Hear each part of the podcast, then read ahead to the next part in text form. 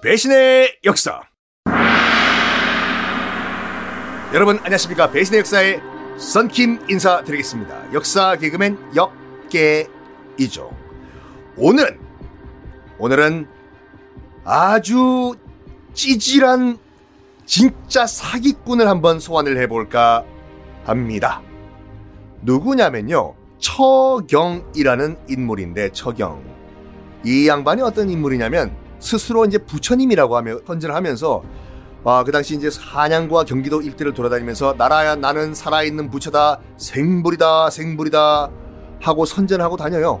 그리고 또 뭘 하고 다니냐면 자기가 양치한 물, 자기가 목욕한 물을 법수, 불공을 들인 법수라고 이걸 팔아요. 이걸 먹어야지 천국 뭐 극락을 간다 뭐 이런 식으로. 근데 워낙 그때 이제 20대 중반이었다고 알고 있거든요. 25살 정도. 나이도 젊고 얼굴도 곱상하고 여자와 비슷하다라고 기록이 나와 있는데 말 그대로 이제 그 아이돌 스타 같이 된 거죠. 이런 친구가 내가 양치한 물을 가지고 목욕한다든지 마시면은 극락을 간다. 이거를 동네 안악들이 다 속아 넘어가서 사간 거예요. 그것도 모자라가지고 어떤 걸 하냐면 나중에 왕실을 사기를 치려고 합니다. 왕실.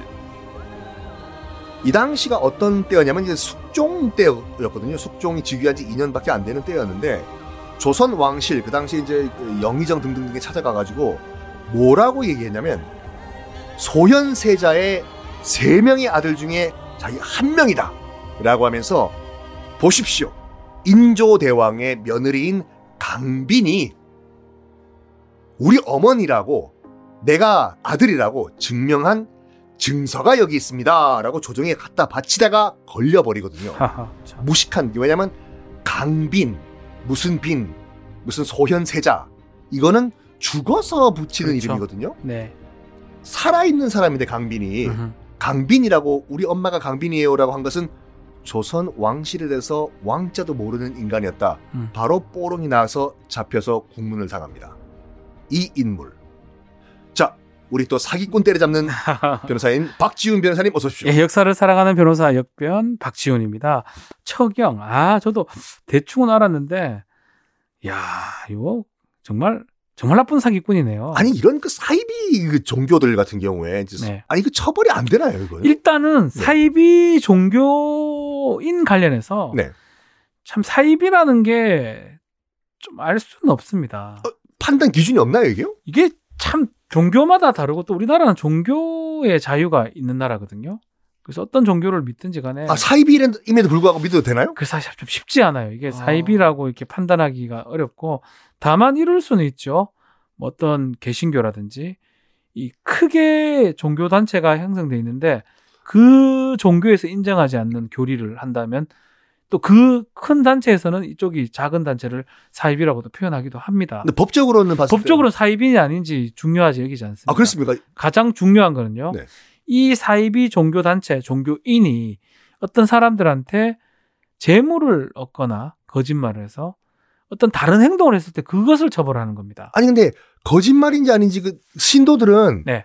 우리 저기 우리 저 총수님께서 거짓말하는 게 아니에요. 난나 믿어요. 실제로 양재 양침물 먹어도 내가, 극락 갈 거예요. 그렇죠. 뭐 많은 사람들이 뭐 최근에 어떤 사이비 종교 사건도 마찬가지예요. 결국은 두드려 패서 두드려 맞아가 죽는 경우도 있는데 음. 우리 교주께서 하신 게 아니라고 다들 얘기를 합니다. 이게 세뇌가 세뇌죠. 이 머리가 그 약간 뭔가 우리가 생각하는 다른 머리 구조인 것 같아요. 이게요. 그렇기 때문에 본인은 사기 안 당했다고 하지만 객관적으로 판단을 해고요. 그래서 자기 전 재산을 털어놓거나 교리를 거짓말로 얘기해서 했을 때는 사기죄 같은 게 성립할 수가 있습니다. 근데 네. 본인이 나는 어머니 우리 총재님을 그렇게 에, 매도하시면 안 됩니다. 이 양치물을 먹으면 정말 극락 갑니다. 근데 엄마가 아들을 끌고 가서 법정에 네. 고소를 하면 이게 서- 성립이 되나요? 그렇죠. 사기죄는 이게 친고죄, 반의사 불벌죄 같은 게 아니에요. 친고죄는 뭐냐면 고소가 반드시 있어야 되는 피해자 네. 고소가 있어야 되는 범죄를 친고죄를 하는데 모욕죄 같은 게 네, 친고죄가 네, 네. 해당하죠. 이거는 그냥 사기라는 게 이 객관적으로 봤을 때 누구라도 신고를 할 수 있고 아무나요? 얘기할 수 있습니다. 내 친구든지 뭐 그렇죠. 제3자가 저 사람이 사기 당하고 있는 것 같다라고 하면 수사기관의 수사력이 발동을 하고요. 해보니까 어, 속여서 재물이 가져간 게 맞다 그러면 사기죄가 성립할 수가 있습니다. 지금까지 양친물을 이건 먹으면 당연히 사기죄죠. 말이 안 돼. 간다고. 이건 법수야. 개소리야. 개소리야. 결국은 사기죄죠 이거는. 아니 그러면 종교란 게 솔직히 그러니까 특정 종교는 언급을 안 하겠는데 네. 증명할 방법이 없지 않습니까? 이렇게 하면 그래도 천- 천국 간다 뭐 이렇게. 객관적인 어떤 그런 것들 따집니다. 예를 들어서 이제 생명수 이런 것들이 이제 파는 경우가 있습니다. 아니 마, 있죠. 근데 많죠. 그 금액이 상당히 이제 예컨대 생수 한 병에 100만 원이다. 뭐천 원짜리를 한 한 생명수인데 한 뭐 몇천 원에 더 판다. 오늘 2, 3천에 음. 그런 거는 사기죄로 보기는 어렵지만 이 생명수라고 하면서 천 원짜리를 막 1억에 판다. 에? 이러면 사기죄가 성립할 겁니다. 아, 그 금액을 그렇죠. 거예요? 약간 비슷하다면 이걸 굳이 처벌하기는 좀 어렵다고 하면 그 믿음의 어떤 가치도 있는 거니까요.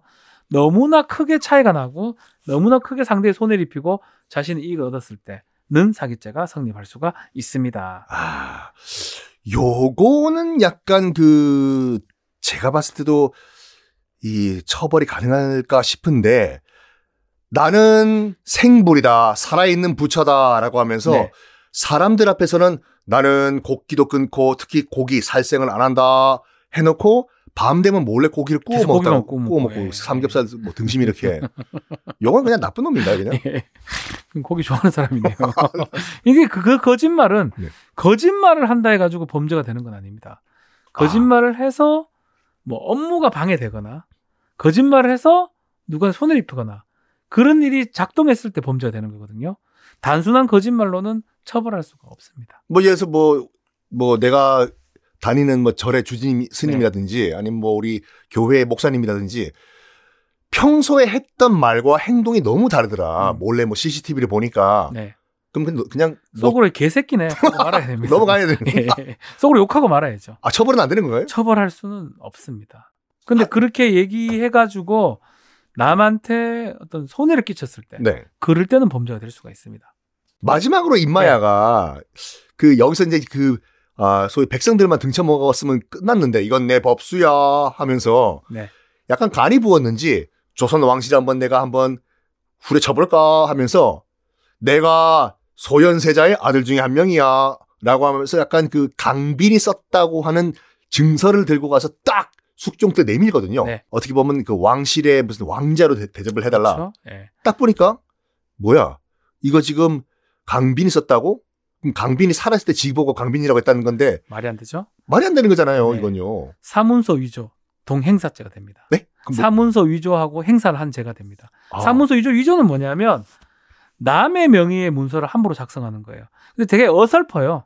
아 그렇죠. 강빈이라면 강빈을 안 썼을 게 다르게 아니, 썼겠죠. 강빈- 자신의 이름 썼겠죠. 강빈은 죽은 데 네. 뒤에 다른 사람이 주는 이름인데 죽은 후에 붙여주는 이름인데 그렇죠. 어쨌든 간에 이 본인의 의도 자체는 위조를 해가지고 어떤 이익을 얻으려고 했던 것 같고요. 그래서 문서를 위조한 겁니다. 남의 명의 문서를 만든 걸 위조라 그러거든요. 아, 그래서 사문서 위조죄. 또 위조한 후에 그것을 행사를 합니다. 걸렸지만 그렇죠. 그래서 행사죄가 성립합니다. 사문서라고 하는 것은 뭐 일반 뭐 개인 간의 계약서 이런 맞습니다. 지금 제가 만약에 썬킴 형님 명의로 차용증 쓰면 이거 다 위조죄가 됩니다. 근데 만약 차용증을 써가지고 실질적으로 돈을 가져가시면은 돈까지 가져갑니까? 그 사기죄도 성립할 수가 있겠죠. 아 그럼 그러면 그 돈을 어차피 명의는 제 명의니까 네. 제가 갚아야 되는 건가요? 박 변호사님이 갚아야 되는 거예요? 그러니까 그거는 이제 나중에 판단을 받아야 되겠죠. 아, 법률적 판단을 받아야 제가 갚을 수도 있는 거네요. 그렇죠. 그런 것들이 이제 위조가 되는 거죠. 어이구야. 그래서 위조를 하는 거죠, 사람. 이거는 형량이 어느 정도 나오나요? 5년 이제 징역에 통상 됩니다. 위조죄가 되면. 아, 이거는 뭐 벌금이 아니라 징역. 그렇죠. 예. 어. 집행유예 될 수도 있겠지만요. 네. 네. 뭐 사문서 위조가 그럼 이것도 포함되나요? 무슨 성적표 위조 이런 것들. 예, 다 사문서 위조입니다. 그럼 원칙적으로 하면 우리가 무슨 성적 위조하는 거, 네. 예제 통지표 이런 것들 통지표가 국공립 학교면 공문서 위조가 되고요. 예. 그건 더 세게 사립 학교면 사문서 위조가 됩니다. 형량이 더 세겠죠, 그러면. 근데 아버지 어머니가 너 감옥에나 갔다 와라. 어디서 이런 짓을 하노 이러진 않으니까. 아 그러니까 예. 저도 딱 한 번 고쳐본 적은 있어요. 어떻게 고치나 이건요? 가- 칼로기 긁어내나 이게요? 아, 아, 제가 좀 부끄러운 일인데 아이고 말하실 거면서. 말할 겁니다. 네네. 네. 점수가 하나 좀 이상하게 나와서 뭐 미술 이런 거. 예 인정하기 좀 어려워서 네. 그 칼로리를 살짝 긁어내고서 그거만 고치면 등수는 제가 고치진 않았고요. 아 등수는 거의 비슷해가지고 고칠 네. 필요 없는데 그 점수가 너무 좀 얘기할게요. 60을 80으로 고쳤습니다. 20점이면 근데 기분상 B에서 제가 B에서 네. A가 돼 버리는 건 뭐 그 좀 기분상 그게 안- 도저히 용납할 수 어떤 없어서 과목인지 말씀 좀뭐 여쭤봐도 될까요? 아 수학입니다. 예. 아 수학 잘하시잖아요. 못했습니다. 못했 못하긴 못했는데 네. 하여튼 그런 게 이제 위조죄가 성립할 수가 있습니다. 국립학교 변조 위조 이런 게 국립학교 나오셨나요? 변조죄가 사립입니다. 아 그럼 네. 사문서네요. 대충 변경하는 건 변조가 되고요. 아 대충 변경하는 처음부터 제가 다 작성하는 건 위조가 됩니다. 아 처음부터 그냥 예. 국어는 내가 예. 빈칸 채우기 하는 거. 예, 국어 100점, 사회 95점, 영어 어, 99점 이렇게 지 마음대로 적으면 위조가 되고요. 살짝 변경하면 변조가 될 수가 있습니다. 아마 이건 제, 제가 한 건 변조라고 보는 게 맞는 것 같아요. 이건 사문서 위조일지는 잘 모르겠는데 네. 제가 뭐 듀오나 선우 같은 뭐 이렇게 결혼 정보 회사에 들어가서 회원 네. 정보를 제공하지 않습니까? 네. 거기에 막 허위 키가 아, 뭐 요건 좀 다른 겁니다. 그거는 허위 문서 작성서에 돼요. 키가 뭐 160인데 180으로 적고 예, 그거는 자기 거잖아요. 네. 자기 거를 자기가 마음대로 적는 건 아무 문제가 없습니다. 어, 어, 처벌 안 돼요.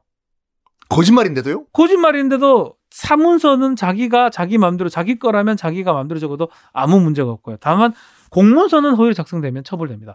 허위 공문서 작성죄가 됩니다. 아 뭐 주민등록증 예. 신청할 때 무슨 예, 이름 같은 어 근데 사문서는 아무 문제가 없고요. 네. 다만 사문서 중에 유일하게 처벌되는 게 딱 하나 있습니다. 뭔 허위 진단서 작성죄. 의사가 아하. 작성하는 진단서는 사문서거든요. 사문서인데 그것을 지 마음대로 적어줘요.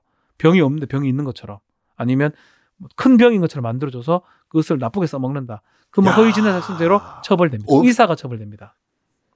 그 제가 그 밝힐 수는 없지만 그 네. 몇건 본게 네. 옆에서 멀쩡한데 그 상해 진단용으로 가가지고 그 네. 끊어달라고 그 경찰서에 내려고 그 그렇죠. 폭행죄 같은 걸로 아니 멀쩡한 사람 보고 뭐 진단 전치 6주 7주 끊어내는 그게 허위 진단 작성죄가 됩니다. 이거 어느 정도 처벌받나 이거요? 뭐 조금씩 다르긴 한데 이것도 이 징역이 나올 수가 있습니다. 이게요? 벌- 벌금도 있긴 하지만요. 네. 하기서 진단사는 심각하죠 이거요. 네, 이게 잘못 이용되면 보험 사기 이런 데 이용될 수도 있는 거거든요. 아 그러니까요. 예, 네. 그런 부분 때문에 처벌되게 돼 있습니다. 나는 멀쩡한데 이거를 그 상해용 진단서 가지고 이제 경찰서에 내버리면은 네. 저쪽에서 이제 폭행죄로 고소를 당할 수가 있으니까. 그렇죠. 네. 맞습니다. 자, 그러면 이 처경이라는 생불, 나는 살아있는 생불이다.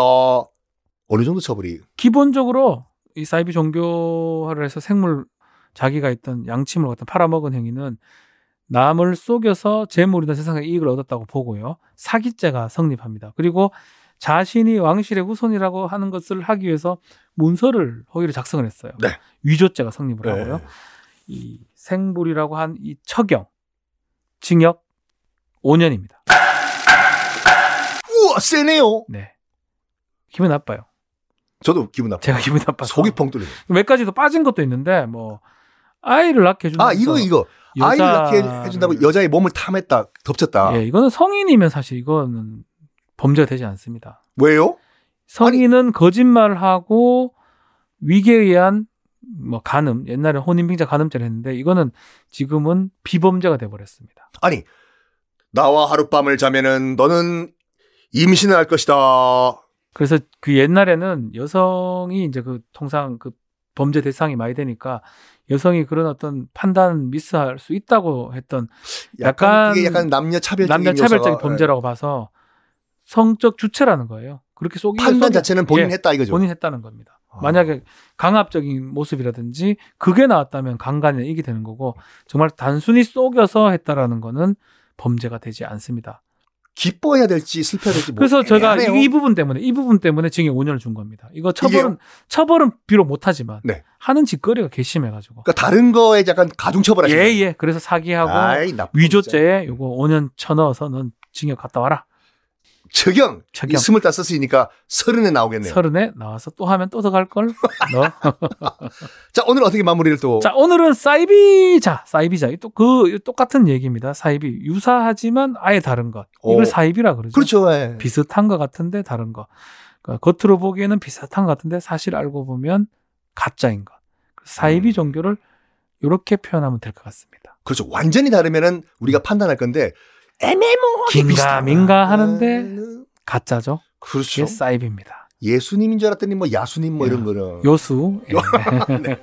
좋습니다. 오늘 아, 처경 요원호 사기꾼 연마야는 5년형을 땅땅땅 때려버리고 그럼 네. 다음 시간엔 또 다른 인물을 한번 소환해 볼까요? 예, 다음 시간에 뵙도록 하겠습니다. 감사합니다. 네, 감사합니다.